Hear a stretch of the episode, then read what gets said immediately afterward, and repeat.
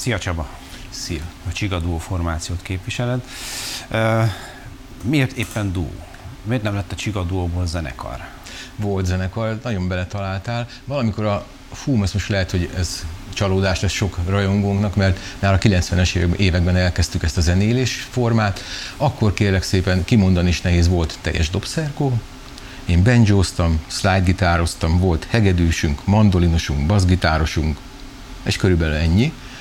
Csak aztán az évek során hát rájöttünk arra, hogy ezt a hatos formációt, hát szomorú kimondani, de nehéz eladni. Sokkal egyszerűbb egy duó formációt reklámozni, illetve promotálni, és az évek során így szépen így aztán négyen maradtunk. Ez itt, itt technikai értelemben gondolt, hogy Nem, el... anyagi értelemben. Ja, anyagi, azért mondom, hogy ezt ki kell mondani, hogy anyagi igen, értelemben igen. nagyon nehéz promotálni, főleg úgy, hogyha a zenekarnak a hat tagból négynek van főállása, másik kettő köztük én például fő, inkább zenész, zenéből szerettem volna továbbépíteni az életemet, és hát így szépen lemorzsolódtak a tagok, végül ketten maradtunk, aztán ez így, ez így működött egy darabig. Gitár, szájharmonika, kazú, banjo. Ezeket ismerem, ez az egyeztetési problémák. Az, az borzasztó, borzasztó, az borzasztó. És mikor nem értik meg, hogy de el kéne jönni, de hát de nekik dolgok van, de hát nekem meg ez lenne a dolgom, és akkor idő után ugye még a barátságok is rámentek egy, egy ideig ezekre a feszültségekre, de aztán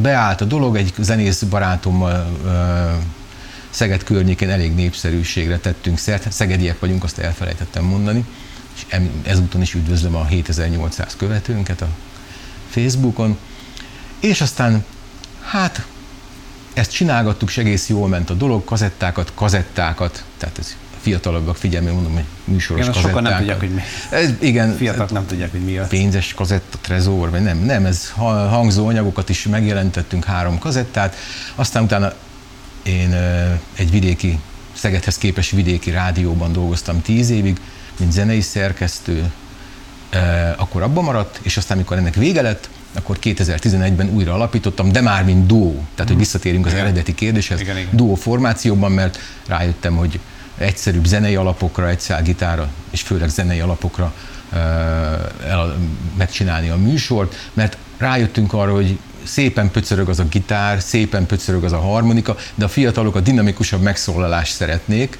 a gyerekek jobban tudnak táncolni, hogyha megy a kettő-négy, ugye igen, igen, zenésznek igen, ezt igen, igen. Kell, kell mondani, és van egy fölépített rendes zenei alap, ezt így jobban veszi a közönség, jobban veszik a szervezők és a műfázak is, hogy ketten gyakorlatilag zenekari hangulatot tudunk létrehozni a színpadon, mint ha lenne mögöttünk a zenekar, Természetesen nagyon sok mozgatással, animációval, sőt a műsor második részében. Ezt most nem tudjuk majd bemutatni, mert ugye nincs közönség, de az, az énekestől nem egy táncoltatni a gyerekek közé, úgyhogy fergeteges bulikat szoktunk csinálni, és hála jó Istennek, amíg ez a vírus helyzetben nem jött, addig nagyon jól futott a szekér, Budapestre is járunk óvodákba, műfázakba, meg szerte az országban, úgyhogy egész, egész jól ment eddig, úgyhogy, de hát reméljük, Nagy részben ti saját dalokat játszotok. Hát annyira nagy részben, hogy én írom a dalokat. De hogy nehéz gyerekeknek dal- dalokat írni? Uh, hogy megy ez Nem. Szóval mindig is uh, szerettem a Halász Judit százfolkos vonalat, uh-huh. én mhm. country zenekarban is játszom egyébként uh, Szegeden,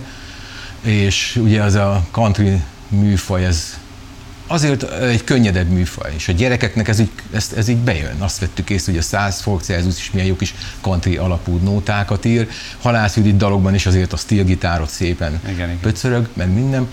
És uh, először a mm, legelső gyermekemnek, aki már immár 31 éves, hm, a kislányomnak kezdtem el írni dalokat, de teljesen csak így ilyen fölbuzdulásból, hogy nem mindig azt hallgassa, hogy csiribiri, vagy hogy bóbita, bóbita, hanem most akkor apa is tud ilyet írni. Igen, Egyébként igen. korábban is ír, írkáltam már dalokat, és akkor mindig mondták, hogy egész jól megy, volt ilyen uh, alternatív zenekarom is Szegeden, de hát ez méltán elfeledett zenekarok. És akkor uh, előjöttek így a dalok, erről, arról, amarról, és tetszett. De nem csak a családnak, hanem úgy ismerősök és barátok is, akik nem azért mondják, hogy jó fejek legyenek, hanem megmondják az őszinte véleményüket, és azt mondták, hogy te Csabi, hát ez egész jó. Hát ezt ez mi, mi lenne, föllépnétek. És akkor hát így erőt merítettem, először még zenészeket, aztán utána később már ugye zenei alapokat megcsináltam magamnak, és akkor azt vettem észre, hogy óvodákban is tetszik a gyerekeknek, szülőknek, jaj, még nagyobb rajongók vannak a szülők között, mint a gyerekek, mert gyerekek fölnőnek, de a szülők még eljönnek már ugye párjukkal eljönnek a koncertünkre, aztán ott csápolnak, emlékszem, meg, meg volt még a kazettám, még 90-es évekből, és akkor érzem, hogy nem vagyok már fiatal, de amúgy ez csak így fizikailag, de lelkiekben még mindig úgy érzem magam. És tehát nem volt nehéz, jöttek a dalok, egész ügyesen, azt gondolom, és igazolt az élet, tehát csak, szinte csak saját dalokat játszunk. Mint most Mint is. most is, ez igen, mindegyik. Talán az Érik a szőlő, azt mondhatom, hogy nem a saját dalom, de, de azon igen, kívül minden. Elég minden tematikus a műsoraitok. Igen, kitalál... Hogyan, hogyan tudjátok összeállítani ezeket a tematizált műsorokat? Hát egy darabig nem volt így, hanem egyszer valahogy úgy alakult, hogy azt vettük észre, hogy igény van a közönség részéről, illetve hát az óvodák, műfázak részéről, hogy tematikusabbak legyenek a műsoraink. Ne csak, hogy egy csigadó koncert, és akkor uh-huh. lesz, ami lesz, hanem, hogy legyen egy tavaszköszöntő, gyereknapos, nyári bulizós, őszi születi mulatság, töklámpás, Mártonnap, Mikulás, karácsony. Ez egy kapásból nyolc. Ja, farsang, kilenc. Meg csak úgy. Igen. Az meg a tizedik. És akkor úgy próbáltam a dalokat összeválogatni, hogy ezek így passzoljanak szépen egymáshoz. Tehát az őszi műsorban fagymanót, mindig elutazunk Meseországba, az a lényeg, vagy mesebonattal, vagy mesebárkával. És akkor ha megérkezünk mondjuk egy tavasz köszöntő műsorba, akkor azt látjuk, hogy Meseországban nem köszöntöd be még a tavaszt, mert fagymanó nem engedi a szelet fölébredni, mindig elaltatja egy varázsdallal, és így nem tudja elfújni a fellegeket a nap elől, és nem tud beköszönteni a, a tavaszt. És akkor legyőzzük fagymanót, fagymanóról éneklünk, a napocskáról éneklünk, a szélről éneklünk, és akkor ezeket a dalokat egyébként át lehet tenni egy őszi műsorba is, ugyanúgy, hogyha gondolja igen, az ember, kicsit megvariálva, és ezt jobban szeretik, ha föl van építve, mert együtt tudnak lélegezni a zenekarról a gyerekek, azt vettük észre, ők is belevonódnak így a mesébe, a történetbe, és akkor együtt követjük fagymanút, bújunk a fa mögé, esik az eső, akkor bebújunk a lapulevelek alá, stb. stb. És akkor így azt vettük észre, és ezt így utána meg is csináltuk ezeket a műsorokat, hogy jobban szeretik a gyerekek, ha ők is tevékenyen részt vesznek egy mesében. Uh-huh. Azért egy szám, egy rengeteg koncertetek volt 2019-ben, azt olvastam, hogy 188. Hát ezt mi se tudjuk, hogy jött össze. De azt hogy, hogy lehet bírni? Ugye azért az... Hú, amikor csúcs van, Mikulás, Farsang. Igen, azokban bizonyos időszakokban. Ott nagyon összesűrűsödik volt, mikor négy koncertünk volt egy nap, és egyik helyről rohantunk a másikra. Aztán voltak ilyen lazább időszakok, akkor mit tudom, hetenként csak egy-kettő, akkor föltöltődik az ember.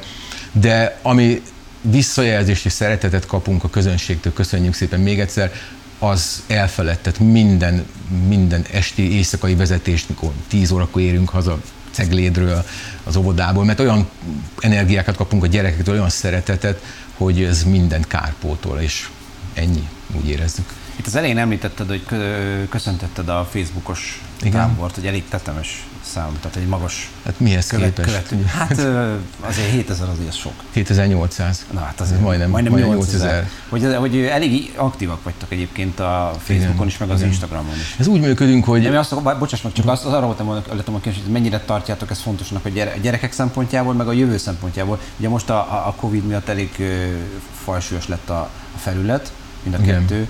Hogy az jövőben is szerintetek ez megmarad? Hogy azért... Ez, ez nálunk ez, ez folyamat, tehát ez már korábban is évekkel ezelőtt is így volt. Én Zuckerberget nagyon sokat köszönhetek. Tehát a Facebook az nagyon sokat segített, hogy a zenekart népszerűsítsük. Uh-huh.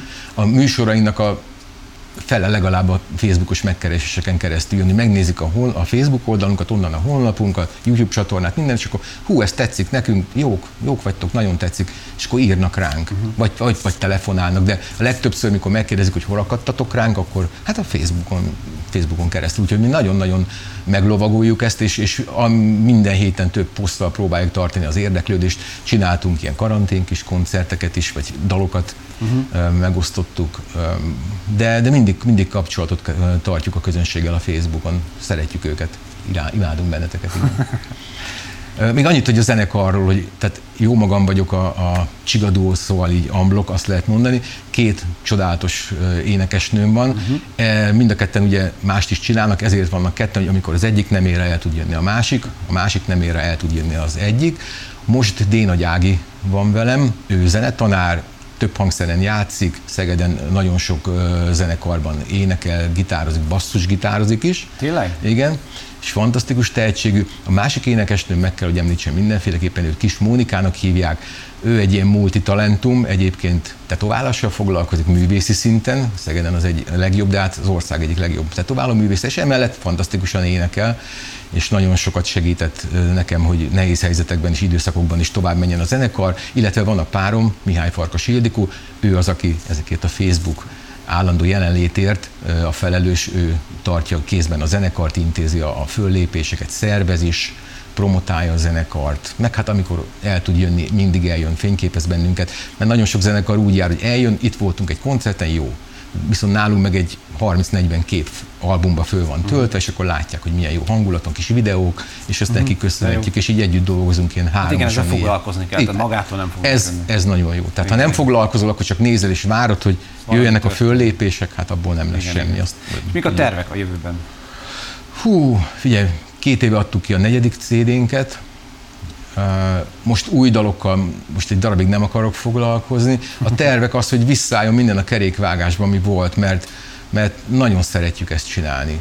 Minél több koncert, minél több fellépés, meghívás, találkozni gyerekekkel, új, új rajongókat szerezni, a régieket megtartani, tartani velük a kapcsolatot. Ilyen különlegesebb nagy terveink úgy nincsenek. Zenélni szeretnénk, mint hogy volt is a Facebookon, hogy uh-huh. hagy zenéljek, vagy en, igen, zenélj, igen. hagy, engedjetek zenélni, ugye ki lehetett tenni a profilképethez. Én semmi más nem akarok, legyen ennek vége, és zenélhessünk újra. Ezt sok zenész nevében mondtam. Nagyon szépen köszönöm, hogy itt voltál. Én is köszönöm, sziasztok. Sok Köszönöm.